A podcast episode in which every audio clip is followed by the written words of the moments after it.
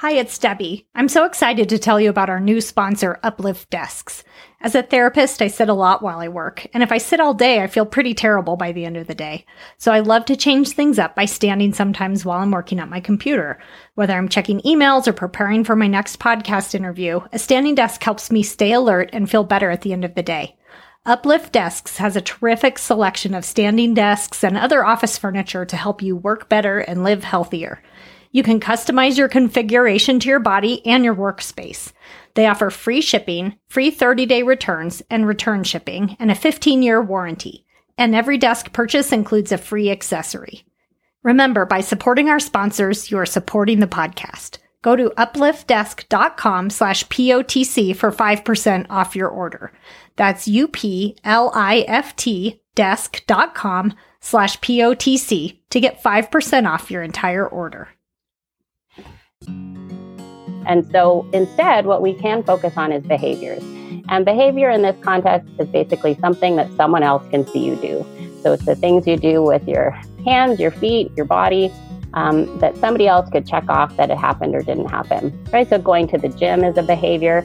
Whether you wanted to go to the gym, not a behavior. Did you enjoy being at the gym? Not a behavior. Right? Whether you put one foot in front of the other and walked into the gym and got onto a machine, that's a behavior. And when we focus on behavior, we're a lot more likely to succeed. That was Dr. Dayna Lee-Baggley on Psychologists Off the Clock.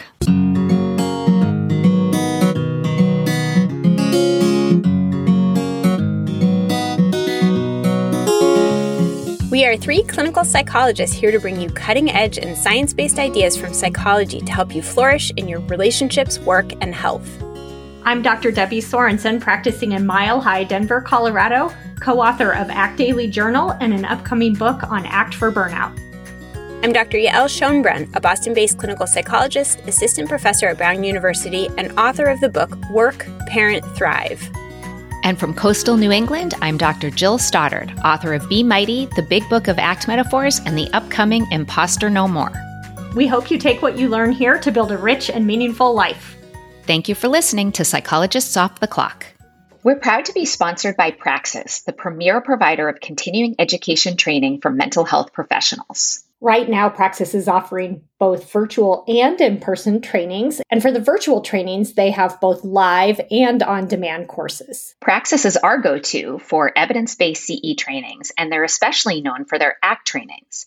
Some of the best expert peer reviewed ACT trainers offer courses with Praxis. Check out their current offerings at praxiscet.com or you can link to them through our website, offtheclockpsych.com. And you can get a discount on live training events if you use the code off the clock. Have you ever had that experience where you've gotten cornered by that person on the airplane who just wants to talk your ear off? If you're anything like me, you may feel like you need to grin and be polite, but you should never feel that way when you're talking to your mental health provider. That is where ZocDoc comes in. ZocDoc is a free app and website where you can search and compare hundreds of types of highly rated in network doctors, including mental health providers, and instantly book appointments online. You can find mental health providers who offer in person appointments, virtual visits, or both, whatever works for you. I love ZocDoc and I know you will too. So if you want to check it out, go to ZocDoc.com slash POTC and download the ZocDoc app for free. Then find and book a top rated therapist, psychiatrist, or psychologist today. That's ZocDoc.com slash POTC. ZocDoc.com slash POTC.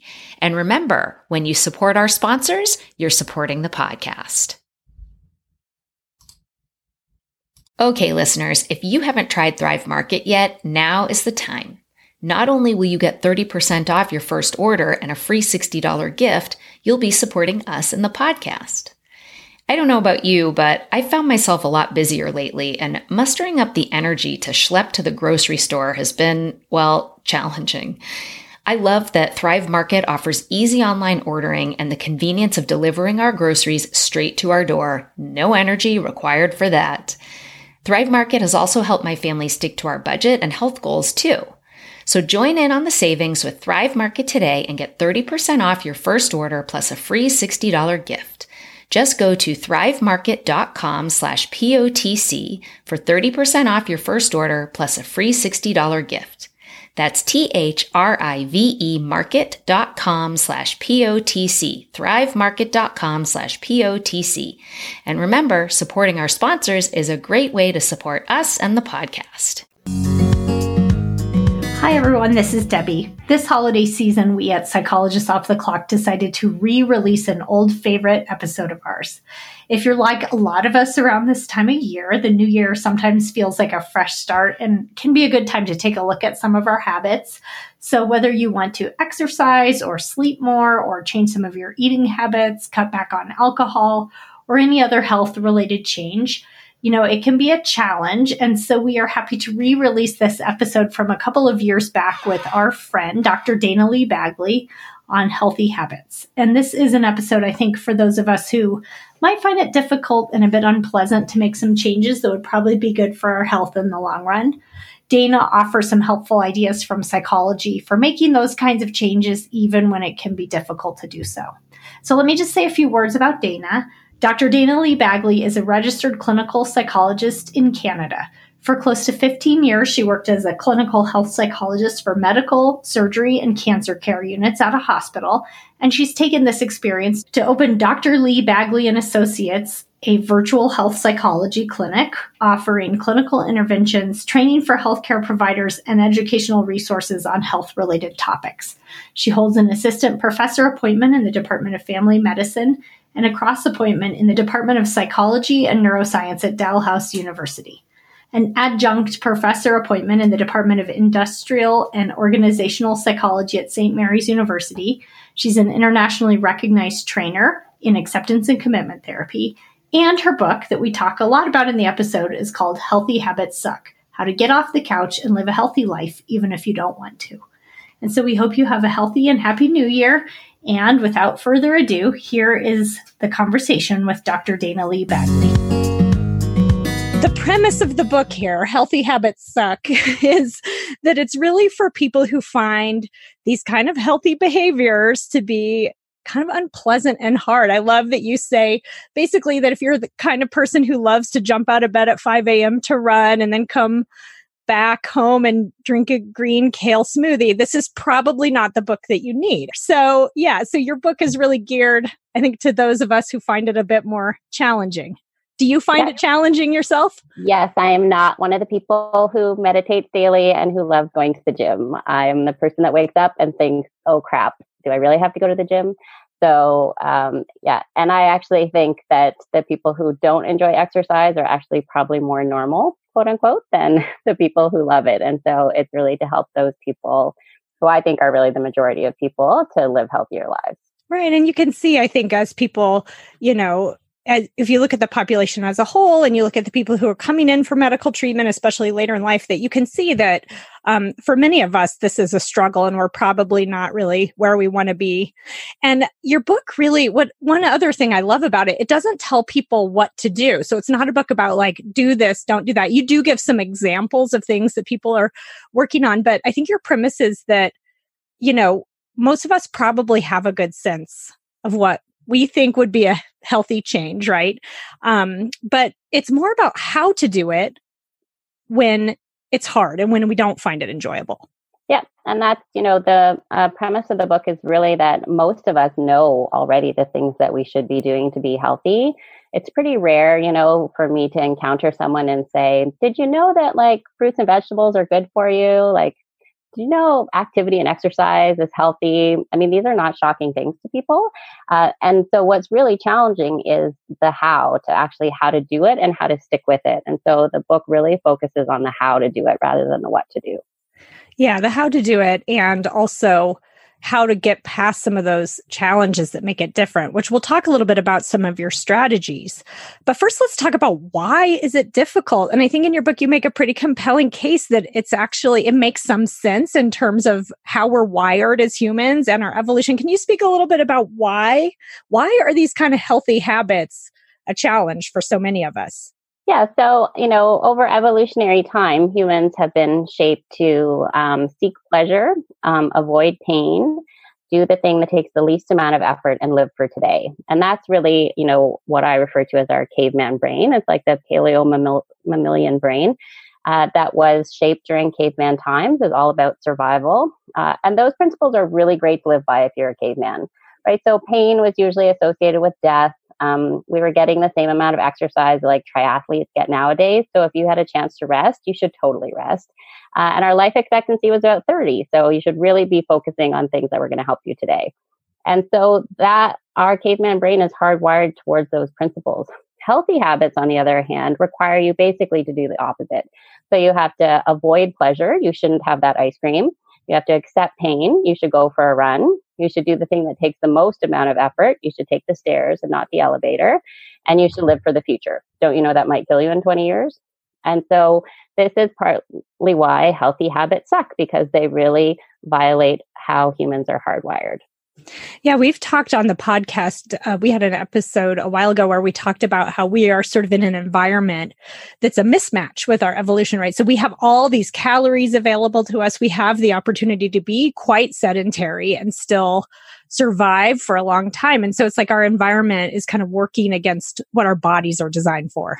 Yeah, we're just a mismatch with our modern world, right? So that caveman survival brain, awesome if you're a caveman, not that um, helpful for our modern living. That's right. Yeah. One of the shifts I think that your book brings into the field that may be a little bit different from traditional approaches is that it doesn't focus on weight loss per se as a goal. Instead, it focuses on healthy behaviors. And you're very deliberate about that. And you explain why. Can you tell our listeners a little bit about why setting behavioral goals instead of focusing on these sort of outcome goals like weight loss is is better?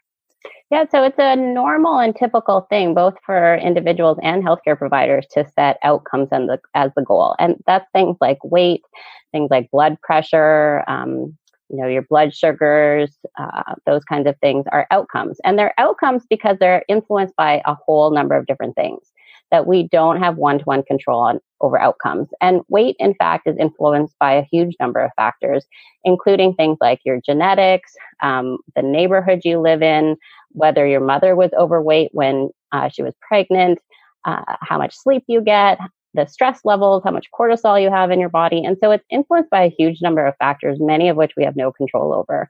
And how much you exercise and how much you eat is only one factor that influences weight. So even though we can influence weight, we don't have one to one control over it. And the problem with using these as goals is that because we don't have direct control, at some point, inevitably, your efforts will not get you to your goal. And so then we start to get um, frustrated because the things that we're doing, which you know are kind of sucking, are not getting us to our goal. And so it's a normal response to then just stop trying. Um, even if you are successful at losing some weight, the way we understand goals in our culture is that once you get to a goal, then you stop doing the things that got you to the goal and you move on to the next goal. And of course, if you do that with weight, all the things that you're doing to help you lose weight, when you stop doing those behaviors, the weight comes back on. And so, in either direction, whether it's working, whether you're losing weight or you're not losing weight, setting weight as the goal does not result in long term change.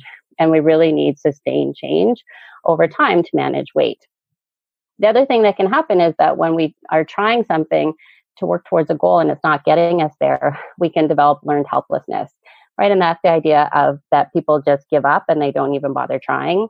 And so that's an even worse situation because then, you know, individuals just stop trying. They're not doing anything healthy and they don't even want to start trying again. So they really lose the motivation to keep going. And so instead, what we can focus on is behaviors. And behavior in this context is basically something that someone else can see you do. So it's the things you do with your hands, your feet, your body, um, that somebody else could check off that it happened or didn't happen. Right. So going to the gym is a behavior.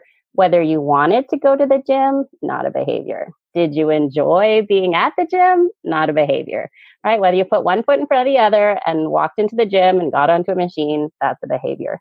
And when we focus on behavior, we're a lot more likely to succeed, right? So if you try harder to go for a walk, you're a lot more likely to go for a walk. But if you try harder to lose weight, you can actually gain weight because the stress of trying to lose weight can increase the cortisol levels in your body and make it harder to lose weight.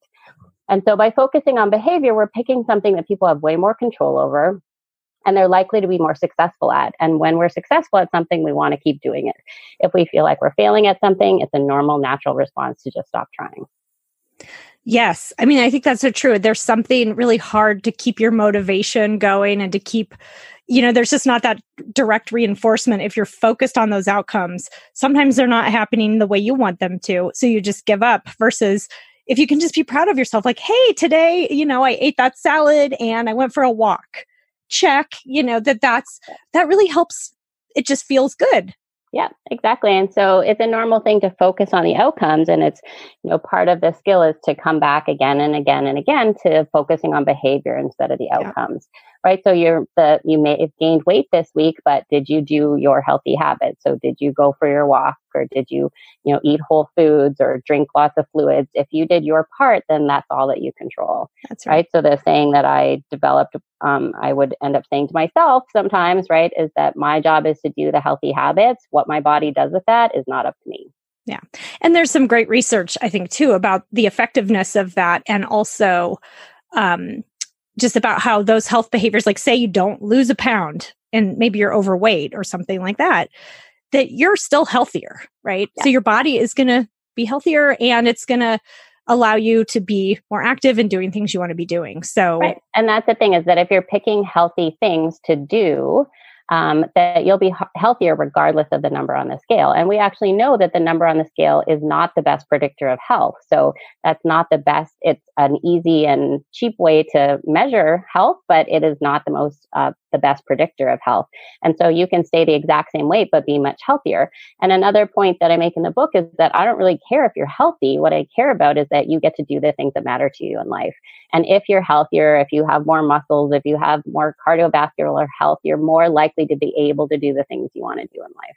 Well, your work is really grounded in values. And I think uh, sometimes people, the health behaviors can feel like a should. Like, I know, you know, my doctor told me I should exercise more. I should do this, but you dig much deeper than that. Can you talk a little bit about why values are so important and maybe even give an example of a time when you had to dig a little deeper to find one, maybe with a client? Yeah, so the reason we focus on values instead of goals is that values are you know uh, what really matters to you how you want to show up in life the kind of person that you want to be and these things tend to be things we want to be in the long term right? So if i want to be an engaged parent you know chances are i'm on most days going to want to be that right? I don't like wake up one day and be like oh yeah done not going to bother being a parent anymore right? So we check to, right. right exactly right? We tend to want to keep doing these things over time. And so when we can link our healthy habits to these values, then they're more likely to promote sustained change and long term change because these are things that we want to keep doing regardless of the number on the scale. And so what we're trying to do is to figure out how does this healthy habit help you be the person you want to be or live the life that matters to you. An example of that is like going to the gym. So some people you know, are trying to convince themselves that they should have some me time and they should focus on themselves and get themselves to the gym and prioritize themselves. And another way of looking at that is that when I go to the gym, that's actually helping me show up as the parent I want to be. And so this isn't time away from parenting. This isn't time away from my child. This is actually another way I show up for my child. Because when I go to the gym, I'm in a better mood. I'm better able to focus and be patient and be engaged with him. And so I don't have to convince myself that I deserve me time. I just have to remind myself that this is one more way that I show up as the parent I want to be. And if you're a parent, you've done a lot of crappy things in the service of being the parent you want to be. So going to the gym can be just one more crappy thing you do in the service of being the parent you want to be. Yes, that's so true. You know, it's that sense of it can be meaningful without necessarily being, you know, fun every second Enjoyable. or feeling happy every second. Yeah. And it yeah. makes it so that it's not like there's some golden rule out there saying you must do healthy habits. You know, you don't have to.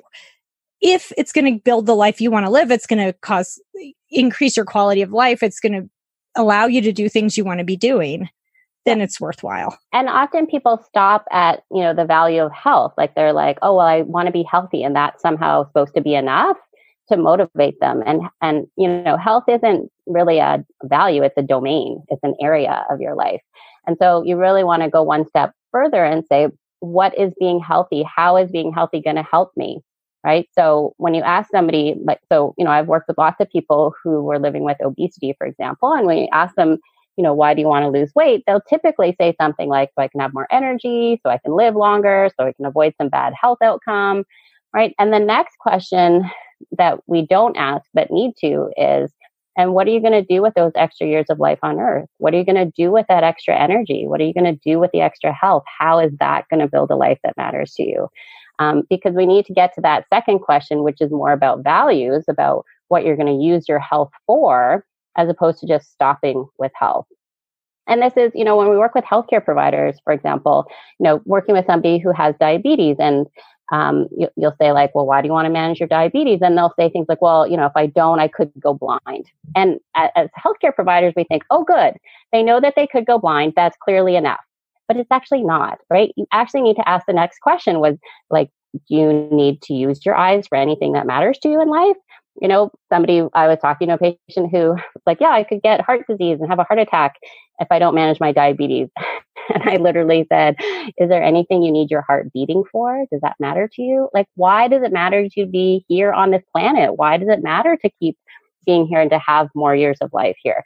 That kind of question will get you to values, and that can be highly motivating. And it's motivating not because it makes the behavior easier, but it makes it more worth it. And that's what we're trying to do, right? We're not trying to make the healthy habits easier. We're trying to find a reason to make it worth it to do the crappy work of being healthy. Well, I hope some healthcare providers are listening to this because I think that is huge. Because I think often it's that you should do this, you should do that. And so this yeah. really makes it much more meaningful to people.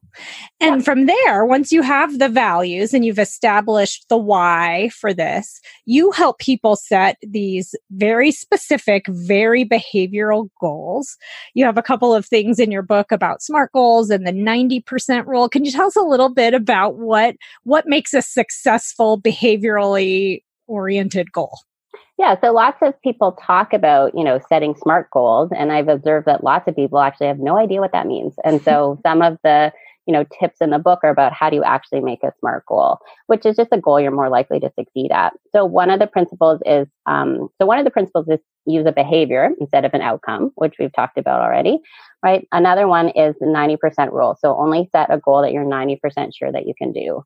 Um, and that's again so that you feel like you're being successful. So if you set the goal to go walking three times a week and you go twice, have you succeeded or failed? Well, technically you failed because you set the goal to go three times, right? If you set the goal to go once and you go twice, have you succeeded or failed? Well, now you've succeeded right? And uh, success breeds success. So when we feel like we're succeeding at something, we want to keep going. If we feel like we're failing at something, we want to stop. That's just normal human response.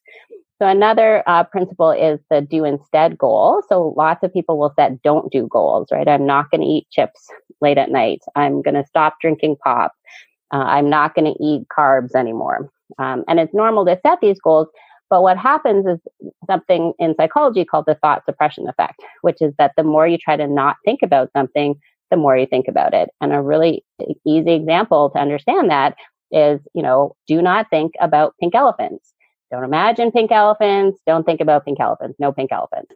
You know, people are now either thinking about pink elephants or they're trying really hard to not think about pink elephants. And I'm going to guess that pink elephants was not a hot topic before I mentioned it. It's right. Uh, but now that I've told you not to think about pink elephants, you're going to think about them a lot more than you have been in the last like six months. And so, uh, again, this is a thought suppression effect. The more you try to not think about something, the more you think about it. And so, when we set don't do goals, we're actually creating pink elephants. We're actually creating a situation where we're thinking about the thing more that we're not supposed to do. So, the way to get around that is that you set a do instead goal. So, what are you going to do instead of eating chips? What are you going to do instead of drinking pop? And it's also helpful to just think about, you know, adding things instead of taking away. So um, have a bowl of fruit or vegetables before you have the chips, or have a big glass of water before you drink your pop. And in that way, um, you know, healthy things will start to sort of crowd out the unhealthy things. And we also will feel less deprived over time because we're thinking about adding things instead of taking things away.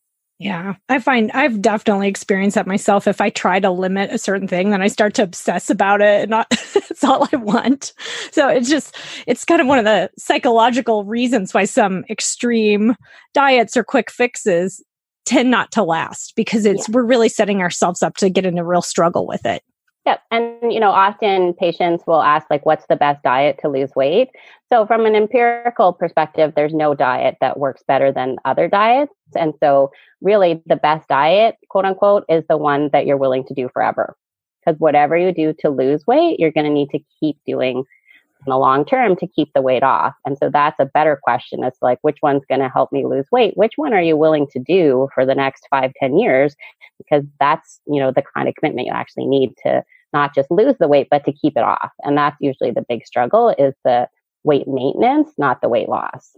Yeah. You know, these sort of realistic, smaller goals that you're likely to be successful, I think over time, rule. 90%. Yeah. And over time, it gets a little easier and you can build on it, but it's much more sustainable. We've talked exactly. on the podcast before about this idea of tiny habits just yeah. like finding small behaviors you can 90%. engage in over time yeah. instead of saying, you know, I'm going to start exercising yeah. for 90 minutes four times a week when you've been doing nothing it's like that's just you're yeah. that's unrealistic and that's what usually people do right is they ch- they're going to change their whole life right and they're going to throw out all the junk food in their house and they're mm-hmm. you know mm-hmm. going to eat only whole foods and you know most people will maybe last a week usually only till friday you know till the weekend and then they stop and they don't bother trying again right yeah. so that kind of go big or go home actually is not an empirically supported way to change behaviors. Absolutely. Um, and then the heart of your book is that you really get into working with those thoughts and emotions that show up that make it difficult to do this. Again, back to this idea that healthy habits are hard. They're often, you know, unpleasant for people. You draw a lot from acceptance and commitment therapy and other approaches to help people in navigating those thoughts, those emotions that that are going to get in your way and make it difficult. So, and, and, there's a lot about this in your book, but can you give us maybe a couple of examples of what to do when you're finding those those kind of thoughts and emotions are showing up? You know, I often have a thought that shows up, which is, "You don't have time for that." Right? So I should go to the gym. You don't have time for that. I should. I laugh. You don't have time for that. Yeah, I, I, laugh because this is a big one for me. Exactly. Yes. And yeah, I actually I, just I, had a time management expert on the podcast because this is right. a chronic problem for me. Yes. Exactly. So, you know, I feel certain I'm not the only one who has this thought. Yes. And so this idea is about what are you going to do with this thought that kind of gets you off track. And so rather than trying to get rid of the thought or to decide whether it's true or not, or, um, you know, to change it or to um, believe something else, our idea here is we're just trying to not get caught up in it. And one way to imagine this is to imagine that the thought is a football. And so your mind sends you this football. You know, if you picture a football and on the side of the football it says, I don't have time for that. right. And so this thought comes at you. And you have a choice here. You can either run down the field with a football, right? Which is, yeah, I totally don't have time for this. I have to send that email. I have to do this. I haven't done that yet. I better go do this. I definitely don't have time to go to the gym. That's kind of the running down the field with a football. And there's another option, right? Your mind sends you this football. I don't have time for that. And you can imagine just kind of putting the football down. We, we haven't gotten rid of the thought. We haven't changed it. We haven't convinced ourselves that we do have time. We're just trying to put the football down. And we're trying to put it down sort of long enough and repeatedly enough so that you can actually put one foot in front of the other and make your way to the gym. Right. So people often get caught up in, but it's true, right? This other thought, but it's true. And the trickiness of that is that there's a lot of things we get caught up in that it's really hard to tell whether it's true or not. Do you really have time? Are you really too tired to go to the gym? I have no idea. And we could spend hours debating that and there's no like firm answer at the end of that. So the question, you know, that we talk about using instead is if you get caught up in this thought, if you run down the field with this football, is that going to move you towards the person you want to be or away? And if it's going to move you away, we're trying to put the football down. If it's going to move you towards, then run down the field with the football. Right. So this morning I had a thought, get up, get dressed, go to work. And I ran down the field with that football. And that is why I'm here. Right. So we're not yeah. trying to stop you from engaging in your thoughts. We just want people to also have the skill of being able to put the football down if that's moving them away from what matters to them. I've used an example with some of my clients who are working on health behaviors of having, I could have that thought every step to get to the gym of like, I don't feel like exercising. I don't feel like exercising. I'd rather be doing something else. And I can still have that thought with each step I take to get in my car, drive to the gym, check in, and you can basically not let those kind of thoughts run the show. Yep. And then it's like a rinse and repeat thing, right? You don't yep. put the football down once. The, your mind's going to send you this football repeatedly. And you're just trying to put the football down more often than you did before, right? On the thoughts that are leading you away from who you want to be. That's right. Do you want to support Psychologists Off the Clock and take good care of your favorite pet at the same time? Whole Life Pet makes single ingredient treats, meal mixers, supplements, and hydrating snacks for both dogs and cats. Use promo code POTC to get 25% off your first order with free shipping over $50 at wholelifepet.com. My dogs, Tilly and Hazel, love the Tuscan Bistro meal mixer and the freeze dried beef liver treats. The freeze dried process is so cool. It retains up to 98% of the vitamins, minerals, and enzymes naturally occurring in food, which means no preservatives. Visit wholelifepet.com and use promo code POTC to get 25% off your first order with free shipping over $50. If you're unsure about what to try, you can fill out their short questionnaire by clicking the red Start Today button on the home page. It will ask you a few questions and make custom product recommendations for your pets. Visit wholelifepet.com and use promo code POTC to get 25% off. This episode is brought to you by Hyperice the leader in advanced warm up and recovery technology. They have tons of innovative products, like Venom heated wearables to help soothe sore back muscles, Normatec compression boots to speed up recovery and increase circulation, and Hypervolt massage guns to improve mobility. Loved by athletes like Naomi Osaka and Erling Haaland. Try them yourself. Get 10% off your order with the code MOVE at hyperice.com.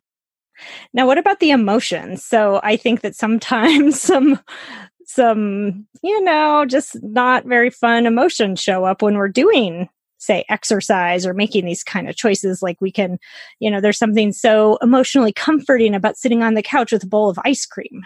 Yeah, how do you recommend that people tackle those? Yeah so again part of the messaging about that is that these so-called negative feelings you know like sadness anger you know frustration all of those things are actually a normal part of being a human right? And in fact, humans are much more hardwired towards the so-called negative feelings than they are the so-called positive feelings.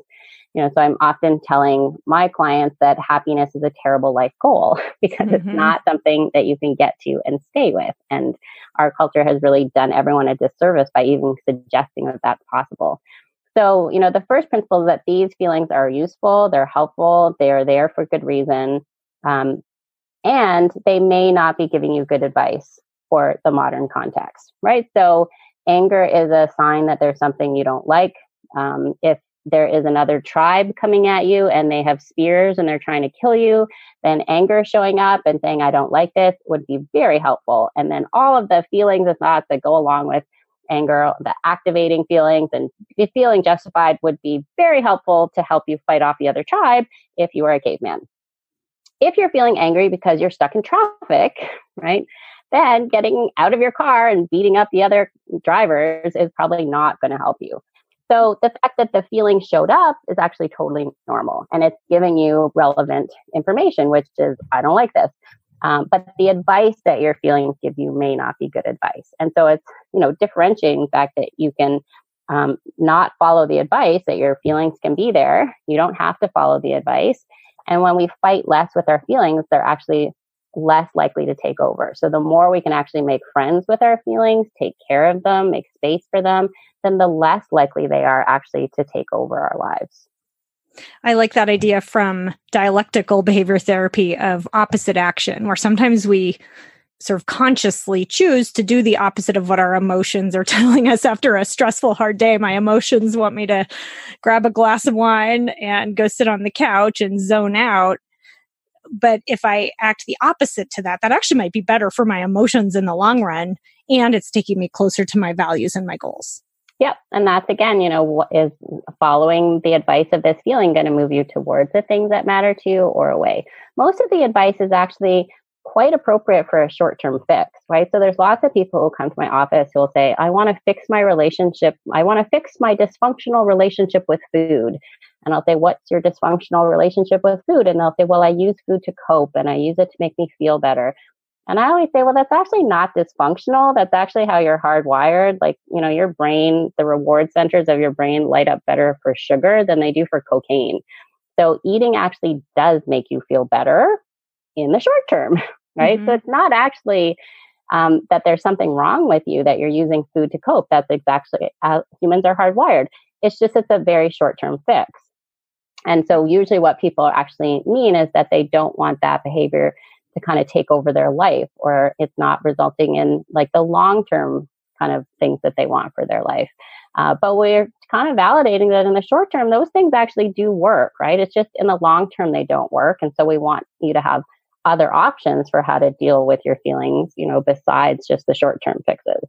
That's right. Yeah you have a lot of really great resources in your book some other suggestions for how to work with thoughts and emotions and also some some sort of hands-on things like the choice point handout that people can take a look at to to examine that idea of moving toward versus away from value. So i'd really encourage people who are wanting to work on some health behaviors to take a look at the resources that you have yeah, it's really designed to be like an active book that you can use. Um, in fact, it's sort of set up that you kind of pick a healthy habit that you want to work on, and you could read like one chapter a week and just practice some of the skills that we talk about each week um, and sort of build your tool kit so that you have a number of different skills to try and work on this same healthy habit um, while you're reading the book. And so there's lots of exercises, there's audio files, there's handouts that people can use um, to try and actually apply the content to their own lives. And some practical suggestions, like some of the things to do as instead of, you know, yeah. the do behaviors that that might be helpful. Yeah. Now, relapse and setbacks setbacks. They happen to all of us. That's just very common. What advice do you have for handling those bumps in the road that are inevitably going to come up for people if they're if they're in this for the long run? It's going to happen, right? So, so what do yeah. you recommend? Yeah, so you know, the first part is actually recognizing that um, you know I always just refer to it as like falling off the wagon, right? And that's sort of like not doing your healthy habits, um, and that you will fall off the wagon, right? If you're doing this long term, uh, life is going to get in the way. You're going to get sick. Your kid's going to get sick. There'll be a blizzard. The pool will be closed. Like all kinds of things that impact whether we can do our healthy habits or not. So it's not really a question of if you will fall off the wagon, right? The better question is how quickly can you get back on? Because we can undo a lot of the work that we've done by being off the wagon for a long time. And so our goal is just to try and get back on the wagon as quickly as possible, right? So does that take you until January 1st before you start up again? Does it take you until Monday morning? Or could it be like the next morning or the next meal or the next bite that you get back on track? And one of the key skills in getting back on track is actually self compassion, right? So, again, culturally, our society kind of says that if you're hard on yourself, then you're way more likely to change. And also, our brains, caveman brain, is uh, wired to be critical, to evaluate, to judge, which again is useful when you're a caveman. And so, this automatic um, response of being judgmental shows up and being self critical. But we actually know from research that doesn't actually help people change. And it's when people feel um, supported and understood and when they are kind to themselves that that actually promotes long-term change and so i review a number of different ways of practicing the skill of self-compassion of being kind to yourself in the face of uh, personal failings or setbacks so that you can get back on the wagon faster that's great yeah so noticing it being self-compassionate and just getting right back on the wagon yeah. And so we talk about, you know, identifying a behavior ahead of time that is kind of like a pivot behavior for you that's like symbolic for you of now I'm getting back on track. And that could be something like going for a five minute walk or drinking a big glass of water or having an apple, something really simple, right, that you can do under almost any circumstances that kind of reminds you to get back on track. Um, that this is you pivoting right back on track. And um, and then go back to your 90% rules, right? You don't have to do everything all at once to get back on track. We're kind of thinking about how to ease yourself back on the wagon rather than, you know, an all or nothing thing. So go back to your 90% goals um, and ease yourself back on the wagon. Uh, and then you're way more likely to get back on the wagon the next time you fall off. Yeah, that's great. Don't spend too much time just sitting there beating yourself over it. Just keep moving. Yeah. Well, and people yeah. then kind of give up even more, right? They're like, well, yeah. I ate the piece of cake. I might as well have the entire cake. Right. Right. or, you know, I blew my diet. I might as well eat the whole pizza. Right. And, and that's a normal response that people have. And, uh, you know, again, then just further undermines all their efforts. And so we're trying to, you know, stop that by you know, the other part is that whatever you did to fall off the wagon was probably just you being a normal human. It was mm-hmm. probably just you following your caveman mind. And if you're a caveman, it would have been excellent advice, right? So eating everything that you can eat when food is available is a great strategy for cave people because food was not always available. So eating until the plate was, you know, empty, uh, eating past the point of being full was very effective. And I often say, you know, those skinny girls in the magazines, they're not the ones that survive a long winter. They're not getting through a famine, right? So being able to put on weight is actually incredibly adaptive for humans in our historical context, right? We're just not meant to live in an environment where you can ingest an entire day's worth of calories in a single Starbucks cup. Right. Um, so it's also to be kind to ourselves that our environment is also not supportive of healthy habits. It is entirely triggering for unhealthy habits. So whatever you did to fall off the wagon, it's probably just you being a normal human. Congratulations. right? and then how can you be kind to yourself so that you can get back on the wagon as quickly as possible? Yeah, I love that. It takes the blame off. You know, we on the podcast we had an episode where we were um, talking about that that environmental construct and this idea that it's not your fault and it is your responsibility, but it allows for more self compassion to think of it that way. And exactly. if you need more self compassion, inspiration, we have a number of episodes we've done on that topic, and also in, in your book you cover self compassion because that's a skill as well, right? it is, yeah. And so it's uh, really common for people to struggle to do it, right? They often, um, uh, you know, some of the things that we say or think to ourselves, we would never say to another human, right? Um, and again, our caveman mind is really good at being self critical, uh, but it is a skill to recognize that you're being critical, um, which again is just normal mind behavior, and to actively choose to be compassionate to yourself instead. That's right. So, the end of your book was so moving. Actually, that was the part of your book that brought a little tear to my eyes, Dayna, which is the part about quality of life and just why this matters and how this can be helpful to people. And can you speak a little bit about that to sort of close out the interview? I just love yeah, that part. Right. So, I mean, part of, um, I sort of mentioned earlier that I don't really care if people are healthier. What I care about is that they're living, living meaningful and purposeful lives. And, um, you know, working in a healthcare setting with people who are facing life threatening illnesses, the healthcare system is really designed to um, give you longer life, but not necessarily more quality of life. And so it's really about choosing things that matter to you. Sometimes that's not always um, picking the longer lifespan. Sometimes it's picking the higher quality of life. And I talk about the fact that when there's you know data about when physicians choose to die they or when they are faced with a terminal illness they don't pick all these life-saving um, these interventions that don't save people's lives but just extend them by a few weeks. And what they do instead is they go home and they spend time with their families. And so it's okay to not always pick the healthy option. It is okay to choose quality of life um, and it's okay to make that decision consciously and deliberately right? Um, and it's really about living a meaningful, purposeful life.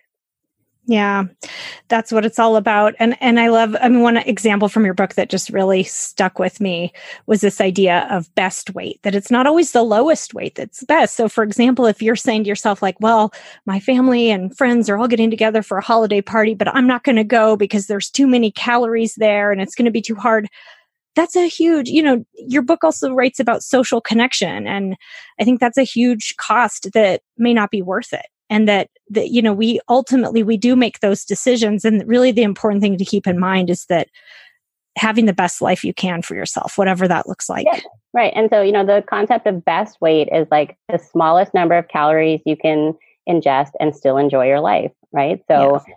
there are there's costs to managing weight um, in terms of you know what you do and don't participate in um, the amount of time you spend taking care of yourself now i always think it's good to take care of yourself and to recognize that sometimes we make a trade off and we choose the unhealthy thing because that's something else that's really important to us about spending time with our friends or families. You know, I often would encounter patients who are trying to lose weight and their strategy was, you know, at, at the holidays, for example, they'd be like, I'm not going to any Christmas parties. Yeah. And, you know, that's a short term strategy because I don't actually want you to live a life where you never have any social outings because there's going to be food there, which again is recognizing that the environment is not going to be conducive to healthy choices. And sometimes we make a trade off, right, about uh, what our quality, what we want our quality of life to be, rather than just extending our lives. Right. Because there's other things that matter to us too.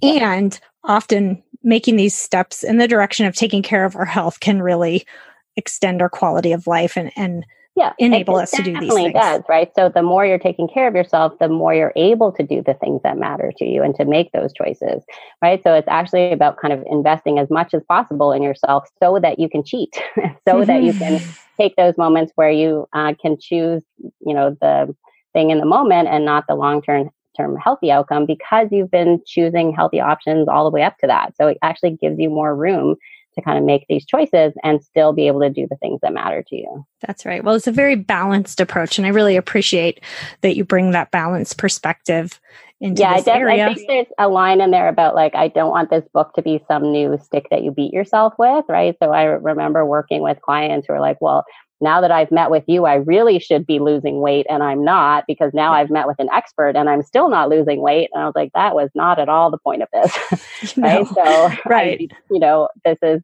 not meant to now be some other thing that you should be doing and you should know how to do, right? Let's go back to the being compassionate to ourselves that this is actually really hard. It's really That's hard right. work. That's right. It's hard work. And I'm so appreciative, Dayna, of your book. It's wonderful. I really recommend taking a look at it. I think it's it's going to help a lot of people and the work that you're doing, you know, going into these medical settings. I know you do a lot of training and workshops for other providers. And so thank you. Yeah, well, thank you so much for having me on your show so that I could, you know, talk about it to um, a variety of other people. That's really actually like one of my values, right? Is about um, reach and accessibility. And uh, where I live, there are a lot of people who live in rural communities who never have access to, you know, the healthcare system to the same extent. And so that's really part of the values around writing the book was about um, getting it to people who wouldn't normally get to have access to this kind of empirically based, you know, um, psychologically sound ways of, of behavior change. And how can people find you online, Dayna? Yeah, so there's a number of um, ways they can find me on social media. So I have a webpage, uh, which is drleebaggley.com, which is D R L E E B A G G L E Y.com. And they can also use that same handle on Twitter, on Facebook, on Instagram. Uh, so the Twitter handle, for example, is D R L E E B A G G L E Y. Um, and I often am actually tweeting about healthy habits and tips for healthcare providers and um, often content related to the book and the kind of work that I do. Well, thank you, Dayna. And we'll link to your book and to your, your webpage on our show notes for today's episode. And thank you so much again for joining us. Yeah, thank you very much for having me. Hey, Psychologist Off the Clock listeners, I'm going to guess that if you are listening to this episode, that you love to geek out about books in psychology. So, if you are a fellow book nerd like Yael and I, and all of the people around you are tired of you talking about books, then you can join us once a month to really take a deep dive into the, the books that we're going to be reading together. So, if you want to join us, all you have to do is send an email with the subject heading RSVP to offtheclockpsych at gmail.com, and we'll send you information for upcoming meetings of the book club. We hope to see you there. Thank you for listening to Psychologists Off the Clock. If you enjoy our podcast, you can help us out by leaving a review or contributing on Patreon. You can get more psychology tips by subscribing to our newsletter, and you can find us wherever you get your podcasts. Connect with us on social media by going to our website at offtheclockpsych.com slash merch. We'd like to thank our strategic consultant, Michael Harold, our dissemination coordinator, Katie Rothfelder, and our editorial coordinator, Melissa Miller. This podcast is for informational and entertainment purposes only and is not meant to be a substitute for mental health treatment. If you're having a mental health emergency, dial 911. If you're looking for mental health treatment, please visit the resources page of our website, offtheclockpsych.com.